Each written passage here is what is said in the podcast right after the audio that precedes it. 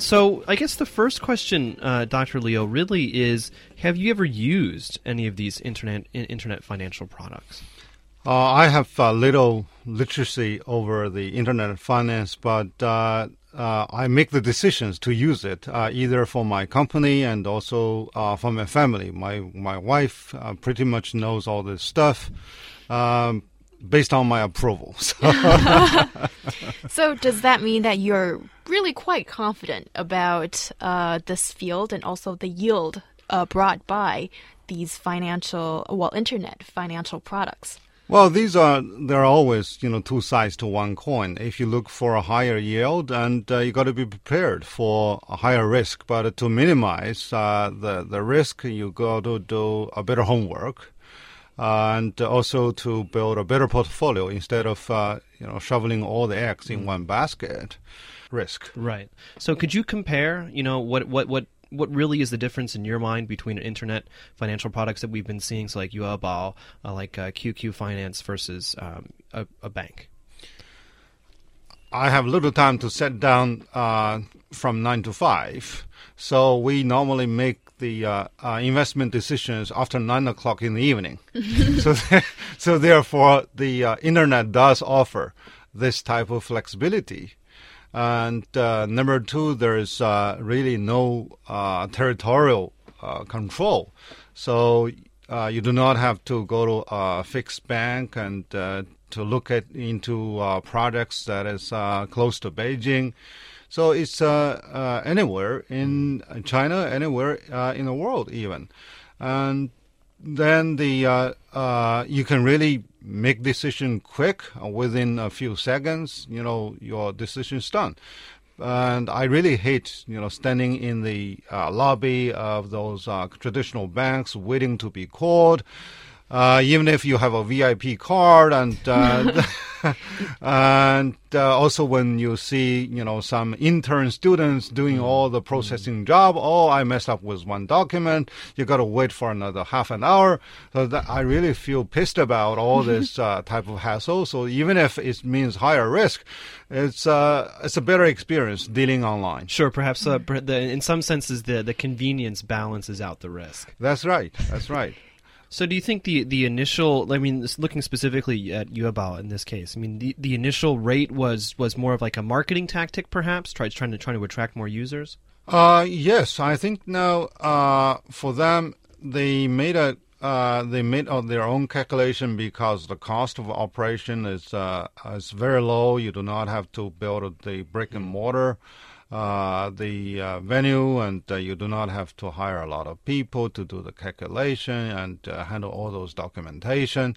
So uh, definitely they have a cost advantage over there, and for those you know the tiny deposits, they for individuals they are not very significant, but the collective power is so strong that it's even beyond Jack Ma's expectation and beyond all central banker policies mm-hmm. makers' uh, expectation. So uh, it really is a very aggressive innovation, and uh, that really make uh, made our government uh, say the, uh, the they have been losing the vision as how to deal with this. And the worry is that okay, okay Jack Ma is going to be the central bank. Uh, you know, if it is allowed to grow so wildly. Uh, they also that many of those, you know, the shadow banking uh, industries, they have shifted actually online. The shadow banking and also the uh, even the underground mm-hmm. Uh, the banks, they all surface online and to join those, this whole bandwagon. Uh, but now I think you know it's going to cool down, but uh, the business will still be there to grow. Mm-hmm. And that's the thing. Internet banking in China is is amazingly inconvenient even. I mean you know compared to you know I have, a, I have an account with bank of america back in the united states.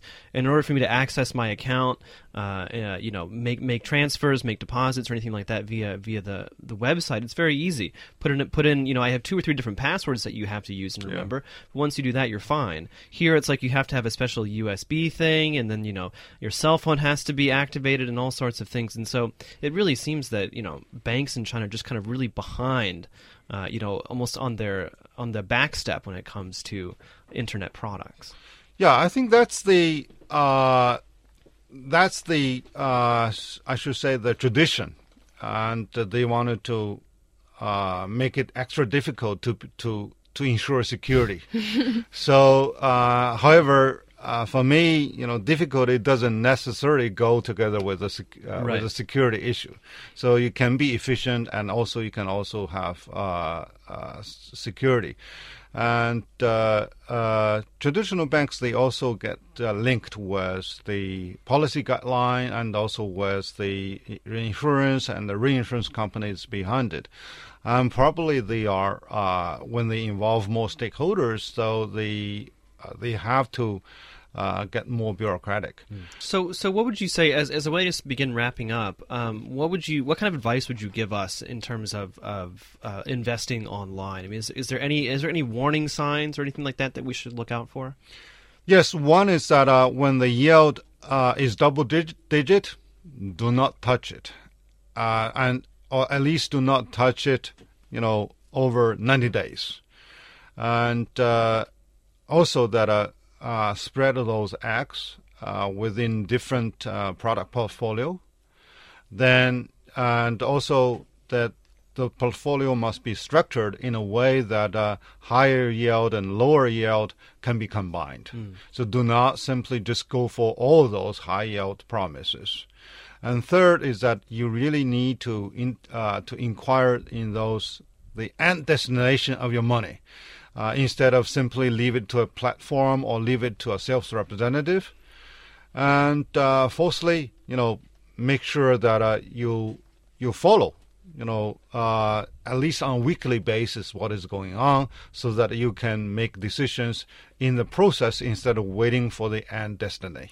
Yeah, somehow that reminds me of like the wealth management um, products, not necessarily platforms, but products where people just kind of they're they're they're quote unquote guaranteed, you know, twenty percent uh, yield, and then you know it turns out as we've seen earlier They this year, guarantee it if I if they can guarantee. right but but but then we, then we found out this year that some of these uh, WMPs that were linked to uh, real estate developers just completely uh, fell through. Didn't necessarily make big news here in China, but certainly. Um, you know, uh, economics and finance blogs in the United States picked it up really quickly because it's it's a big deal. Yeah. When quote unquote guaranteed yields, of course, just basically disappear. Yeah, that's right. So, and uh, lastly, I think the uh, uh, do not gamble too big. And uh, uh, I know that some families they mortgage their house and uh, looking at this, so this is going to be very risky.